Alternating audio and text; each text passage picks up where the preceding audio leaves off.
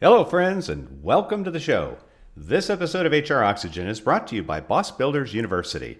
If you're looking to train up your non managers and individual contributors, please check out this year's newest offering, The Art of Being a Great Teammate. In this 12 month program, I'll be taking your employees through this program, which includes topics on communication, managing your boss, getting results without authority, customer service, problem solving, decision making, and much more.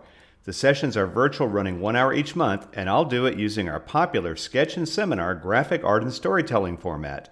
No boring PowerPoint, stale stories, and outdated tools and techniques. The sessions are engaging and provide tactical, practical tools that can be used immediately after the sessions. You can either have your entire organization take the program, or if you have just a few folks, join one of our open enrollment cohorts that start every other month. For more information, visit us online at thebossbuilders.com. You know, we are living in unprecedented times right now. It is the second week of March 2022, and we are still in the middle of recovering from a pandemic. We have a potential World War III happening over in Ukraine right now. And on top of all of this, companies are still struggling for talent. We're still trying to find our way through this great recession, companies refocusing their efforts. And so sometimes you almost got to go old school to learn how to solve today's problems. So that's what we're going to do in this episode. Our guest today is Robert Kohlhepp, and he is the former CEO of Cintas Corporation, and he has just written a book called Building a Better Organization. Bob and I had a great talk, and I love speaking with him because he has forgotten more about the business world than most of us will ever learn. Bob shares his journey of how he was selected to be able to be groomed to take over this company, the lessons he learned along the way, the initiatives that they put together, their hiring process. And you know, the best part is some of those things that they did decades ago are relevant today. And sometimes when you have new school problems, you have to go old school to be able to solve them. You're going to enjoy this conversation. I could have talked to him all day, just a fountain of knowledge. Today, Bob mentors young leaders and promotes this book. So why don't we let him do the talking? You know what time it is. Let's make sure that personal item's under the seat in front of you. Make sure your seatbelt is buckled low and across your hips. It's time for us to take off. Should the cabin lose pressure, oxygen masks will drop from the overhead area. Please place the mask over your own mouth and nose before assisting others. Hello, and welcome to another episode of the HR Oxygen Podcast, the show focused on the overworked, overwhelmed, and underappreciated HR professional. And now, here is the host of our show, the boss builder, Mac Monroe. Robert Kohlhepp, welcome to the show. Thank you, Mac. Thanks for having me. Yeah, I'm really glad that we could do this talk. You are the author of the book Building a Better Organization. And before we went on the air live, we talked a little bit about the signs of the times that there is a problem with supply and demand. And it's not just in the auto industry and with toilet paper, it's really this battle for employees now. And so, the audience, of course, we reach out to our HR professionals. And I know one of their pain points is that we've got open positions, we have no one to fill them. And on top of that, we're losing people. You argue that that's a problem that's fixable.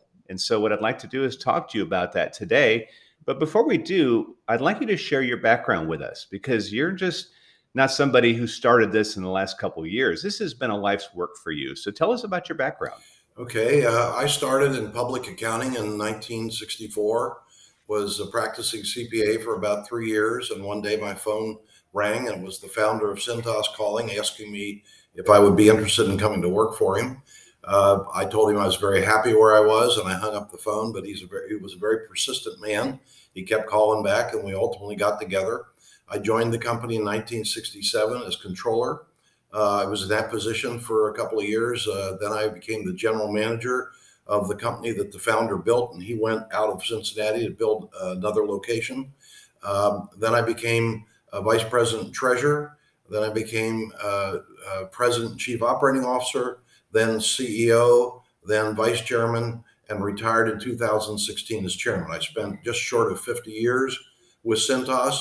It's a wonderful experience. When I started, we had uh, sales of a, a million six and 62 employees. Today we have sales of 8 billion and 42,000 employees.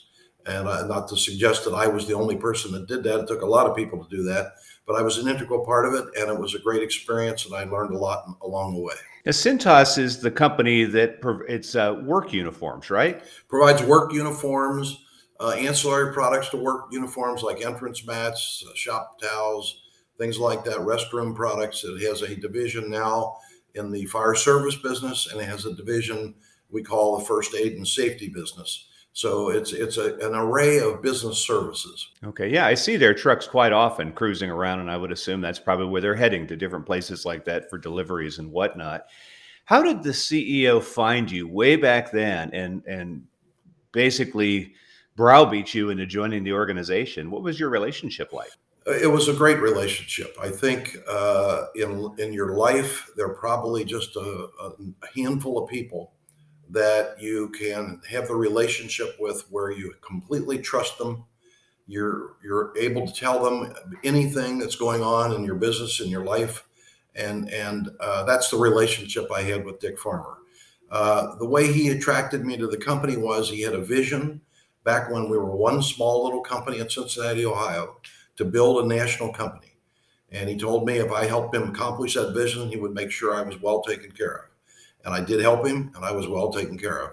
Um, and so that that vision, that excitement, that uh, enthusiasm that he had is what drew me to, to him and to the company. I didn't join the company because of the company. I joined the company because of him. So how did he find you? You know, today we would say, you know, oh, so you know, there's Bob Kohlhepp on LinkedIn. Let me uh, connect with him and see if he might be interested in, you know, getting a job. How did it happen back then? Because '67, that was a long time ago. Yeah. Well, Dick was very frustrated because he was hiring people from within the industry and he would constantly outgrow them. Most of them did not have college degrees. And he went to, he sought some advice, and the advice he got was he needed to start hiring young college graduates who could grow with the business. And I was the first, he, then he called his banker and his lawyer and his, his CPA and insurance guy and et cetera. And he said, be on the lookout for uh, someone who you think uh, would fit that mold. And coincidentally, uh, as a CPA, he, uh, myself, and and his attorney had several mutual clients. And I met the attorney and evidently said a few things that impressed him. So he called Dick and he said, oh, "You got to meet this young guy." And uh, that's how he found me. That's amazing because you know we always hear that networking is the key to finding a job, but that's not a new trend. 1967 was you know 50 plus years ago. It's amazing the word of mouth. Do you think that it was harder then to have your work noticed to be able to be connected to opportunities than it is today? No, I really don't think so.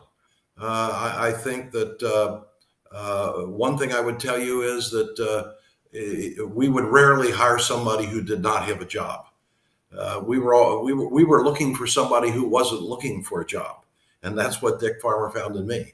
And because those kinds of people usually are pretty good at what they do. Uh, too often, people don't have a job, weren't very good at what they did, and that's why they don't have a job anymore.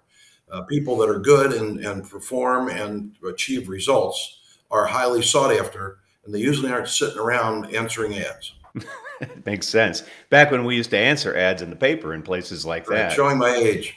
well, mine as well. I used to scour those too when I got out of the Navy. Like, you know, the internet wasn't a thing until Monster came. And then, you know, Monster itself was a monster. And of course, it's changed.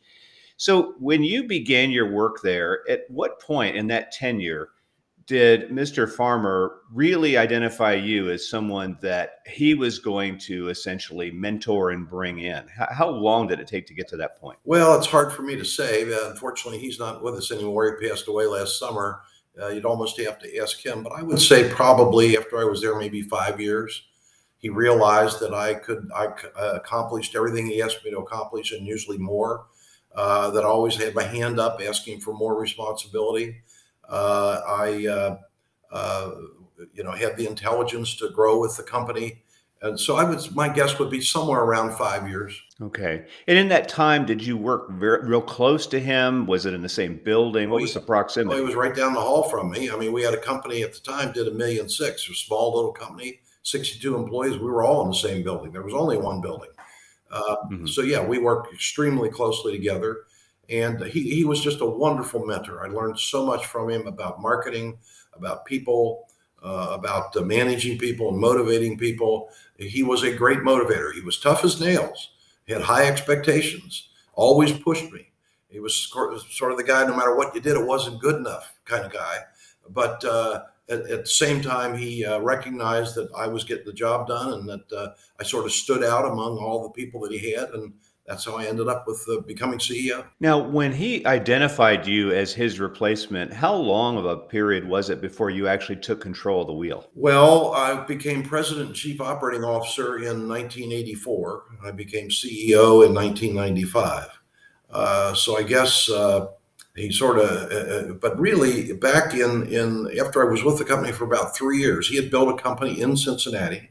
Decided we wanted to expand out of Cincinnati so at the ripe old age of about 25 years old, he walked into my office one day and said, I want you to run the company. I'm going to Cleveland to build another company.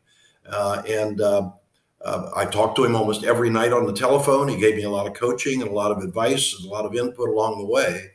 But it really, after three years, he he took what his life's work or 10 years of his life's work and let me run it uh, because that's how much confidence he had in me. And I made every mistake there is to make in the book. But I learned from those mistakes. I mean, I've always said the only people don't make mistakes are people don't do anything. The people that work, you got to worry about are the people make the same mistakes over and over and over again. You got to worry about those. But you learn from mistakes. You learn from trying things.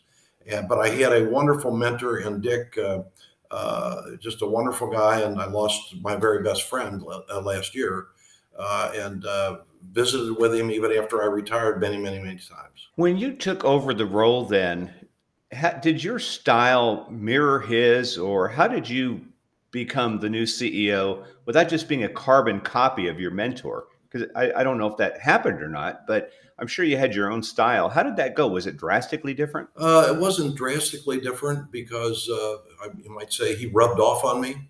Uh, but Dick was uh, Dick's strengths were marketing, people. My strengths were financial because I came from a financial background and I became a lot more like him. He became a little bit more like me. And in fact, when I'd answer the phone, some people thought I sounded even like him. Uh, so, uh, uh, you know, we became a lot like each other. I remember when I became CEO and really has total control of the entire organization at that time. I got a, a, a, call from the local newspaper. And one of the questions they asked me was, um, now that you're the new CEO, what are you going to do different than Mr. Farmer because Dick Dick had an incredible reputation on building the company up to that size. Uh, and I said, I'm not going to do anything different. Uh, this is a relay race. He just gave me the baton, and I'm going to try to run a little faster than he ran uh, because it was working. Why change something when it's working? But uh, Dick was uh, a little different personality. He was more, I would say, more creative than I was. Uh, he had a tendency sometimes to jump from one thing to the other. Whereas with my accounting background, I was much more analytical, you might say. But again, I became a lot like him, and he became a, little bit like me. And so we complemented each other uh, a great deal. Well, your analogy of passing the baton, I love that analogy. When you took over, how often were you in touch with Dick as you started to really find your own voice and, and start asserting your own sort of control over things? Oh, uh, several times a week, only because I had a, such great respect for his judgment and his input. It wasn't that I needed to get a hold of him, but if I was faced with something, I would say to myself, well, here's what I think I need to do. And frequently, if it was of any significance, I would run it by him because I respected his opinion.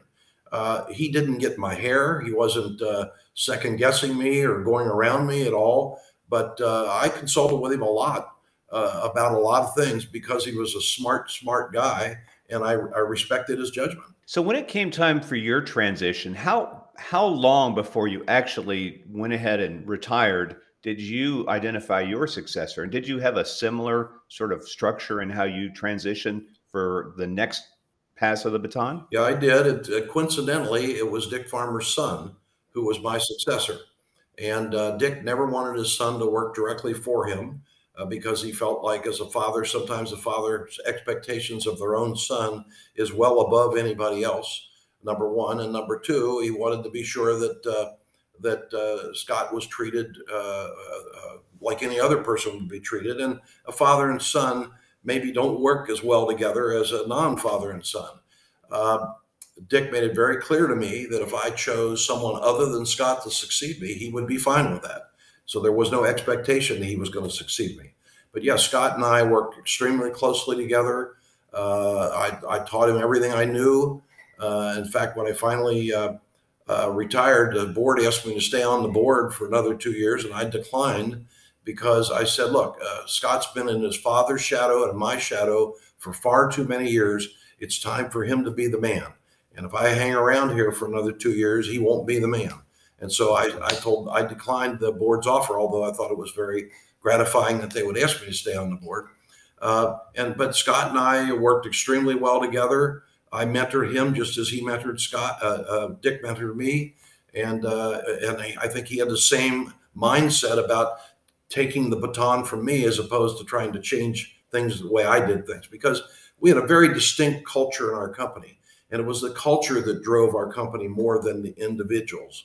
Um, and so uh, that culture, it was the same today as it was 60 years ago. How would you describe that culture? Because a culture is pretty much locked in, whether it's bad or good. It's very hard to change. Uh, what was it like? Well, our culture was made up of three things our principal objective, which was to maximize the long term value of Cintas for our shareholders and working partners by exceeding our customers' expectations. That one sentence drove every decision we made. Every time we were thinking about buying a company, building a new plant, hiring someone, we would always always ask our question that question: Will this exceed our customers' expectations and maximize the long-term value of Cintas for our shareholders and for our working employees? The second part of our culture was uh, a bunch of adjectives and phrases that, described our character, what it was like to work at Cintas. We were professional. We worked hard. We had a, great respect for our people, our employees, who we called partners. Uh, we listened to them. We sought their input. Uh, we had we, we revered our customers. We would do anything to satisfy a customer because we recognized that the customer is paying for everything. Uh, we were thorough. Uh, we so we have a lot of the adjectives and phrases that describe here's the way we function and and so forth. And the third part of our culture was what we called our management system, a system where we would put uh, commit to writing the solution to recurring problems, so that the experience and knowledge of the people that went before us could be utilized in, in, in making decisions and deciding how to handle a particular situation. Those three things made up our culture. We wrote books about it. We taught courses about it. Uh, we we lived it every day, which is the hard part because you see so many companies they have these beautiful statements in their annual report. The problem is they don't live it every day, starting with the CEO of the company. And uh, you know, Enron is a perfect example. They had a wonderful statement in their annual report before they went down, and they were lying and stealing and cheating and and uh, doing a bunch of things they shouldn't be doing because they didn't live it every day. Uh, so this culture was really alive in our company. And the other thing we did, uh, Mac, was that when we would interview someone for a new position, and this gets back to your original point about keeping people, we would first of all interview them from the standpoint of does this person have the qualifications to do the job? But the second part of the interview, which was equally as long as the first, is this person going to be compatible with our organization? Because if they're not compatible, they wouldn't be happy we wouldn't be happy. And I think one of the reasons why uh, uh, people the turnover rate is so high is that people don't do a good enough job of hiring. We developed a program we called meticulous hiring. I have a whole chapter almost in my book about it. And, and meticulous hiring was identifying people who are capable of doing the job and are compatible with your organization. That takes thorough, thorough interviewing and and thorough thorough reference checking and i get into a lot of detail about that in my book the, and i think in today because people are so hard to find the risk of compromising on a hire is much higher today than it was in the past because too often people just hire a warm body it's the worst thing in the world you can do uh, we did study on turnover and found that the number one reason why we had turnover was we shouldn't have hired them in the first place and that's what that's why we created this meticulous hiring program. We were extremely thorough in hiring. So you you did your corporate career. You then handed the baton off. You decided not to stay on as part of the board. So what was your plan when you made this? Because you seem like a pretty thoughtful guy. I would think you probably had something in mind. So what was your intention once you went ahead and retired? Well, I was 73 when I retired. Uh, and so my intention was that uh, You know, I worked very hard 60, 70, 80 hour weeks every single week. Uh, there were times when I missed a lot of uh, baseball games and basketball games and soccer games that my kids were playing. Uh, we had a policy, uh, and we made an exception with Scott Farmer. We had a policy that officers' children could not come to work for the company for risk, for fear that someone get promoted because they were the officer's son or daughter. Uh, so my children didn't have the wonderful opportunity that I had and learn what I had. So I've dedicated a good deal of my time since 73 and retiring in 2016, since I turned 73, to imparting the knowledge and the experience that I've been able to accumulate over the years to my children. So was that the inspiration then for the book? Because it sounds like everything was documented at Cintas and including, you know, all the things you learn about hiring well. Is that what built the book that you have now? No, uh, I, I, did a lot of teaching at Cintas. I've done teaching at a local university in Cincinnati, and uh, every time I would teach, I'd have people walk up to me afterwards and say, "You should write a book," because they were so impressed with what they learned in, in the in the talk. Um, and I'm all I, I never pulled the trigger to write that book because uh, I saw our founder Dick Farmer. He wrote a book called Rags to Riches, and I saw the agonizing time and effort that he put into writing that book. Because if you're going to write a good book, as you well know, uh, you better put a lot of time in it, or it's not going to be a good book. Um, and so uh, I had that input over the years, and uh, I was on the, I was on the board and still am on the board of a private equity company, and we invested in a company where I was on the board of the company we invested in and actually mentored someone who, who became the new CEO of that company. And uh, the the fellow who runs the private equity company sent me a uh, uh, a, a book one day called Trillion Dollar Coach, and it was written by a guy about a guy named Bill Campbell who mentored a number of people in in Silicon Valley, including Steve Jobs. And I really loved the way, they, and it was written. He wouldn't write the book; he was too humble to write the book. He passed away. But three of the people he mentored wrote the book, and I read that book in in, in a night and a half, and uh, was so impressed by the book and the, the way it was organized. And I thought to myself, you know, I got to do this. I have all this knowledge. I've had all this wonderful experience. I should not take it to my grave. I should try to put it out there so that other people who've, who've met dealing with some of the same challenges that I dealt with in my career uh, can learn from what I did. So it wasn't for my children, it was for anybody who's managing people or running a company or even a department. And I think it will be helpful to them. Well, I guess it seems like you had like almost a, a university on a daily basis to learn things from Dick Farmer. And I don't know if a lot of people have that opportunity anymore. I think longevity, you don't quite see it as often as you used to see it. So this book is essentially sort of not Dick Farmer in a box, it's, you know, Bob Kohlhepp in a box. But who is the intended audience for that book? The intended audience is anyone who manages people. Anyone, it could be a department, it could be a division, it could be a plant, uh, it could be a nonprofit uh, anyone who has to organize and manage people, I think the book would be very helpful to them. Great. Well, the topic we really want to work on, and you've mentioned the culture and the, the three tenets of that culture.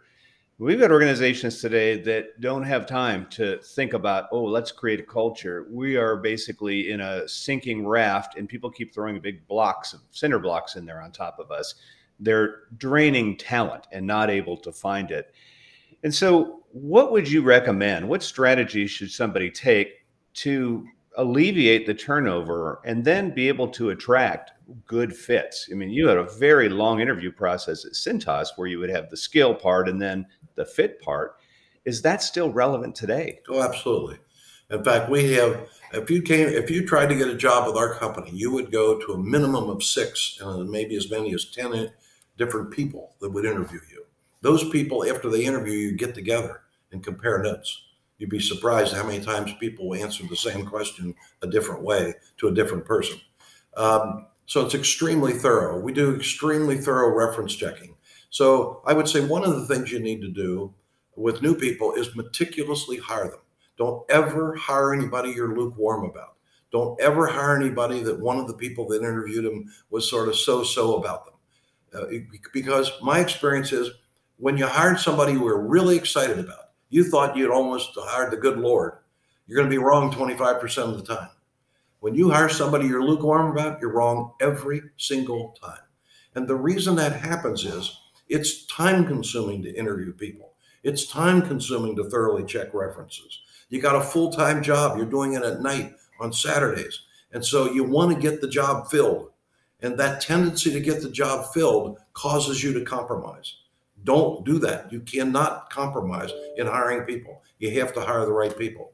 But once you have people working for you, you have to take care of them. You have to give them good feedback. You have to pat them on the back when they do something right. You have to acknowledge their success. You have to pay them competitively. And the ones that are really good, you got to pay them more than competitively. You got to fight like crazy when somebody quits. I would tell you that maybe one out of five person persons who came in and resigned from our company, we talked out of leaving uh, because we we put a full court press on them. We'd had nine different people talk to them. We'd study where they were going and try to point out some of the things they they better be careful about. I mean, all the debt this company over here has. You ever thought about that? You realize that this could happen and that could happen, and so you got to. And and then if we did lose them, we would let them know on the way out the door. Hey, if it doesn't work out over there, the door's open. We love you. We think you did a great job for, for us. You fit in very, very well here. So if you get over there and found out, find out the grass isn't greener on the other side, you got our number. And we'd even call them six months later. How's it going over there? Because people, you know, people are your greatest asset. That phrase is used a lot. Very few people treat them. Very few companies and managers treat their people like they're the greatest asset. And so the people who worked for me knew me well. They could talk to me. I, I made it easy for them to talk to me. I wanted, I solicited their input. I made them feel like they were helping us run the company. I wasn't a commander. I, w- I was a leader. There's a difference. You know, in, in the military, you can command people. You can't do that in business because they can quit. They can't quit in the military. Uh, and so I think if you do all those things and you have people have a feeling of belonging, they work at a place where the values are compatible with their values, it's very hard to get them to leave. When people left, was there a, a, pattern of why they were leaving, or was it for just various other reasons that you could kind of observe? Most cases, it was money. Somebody was adding 50% of their salary. Uh, that's okay. would be far, by far the number one reason. We didn't lose people very often that we didn't want to lose. So yesterday I read, or the other day, that Home Depot has a new policy now where they are going to interview you on day one, and you will be hired and working on day two. That to get around this frantic war for talent right now.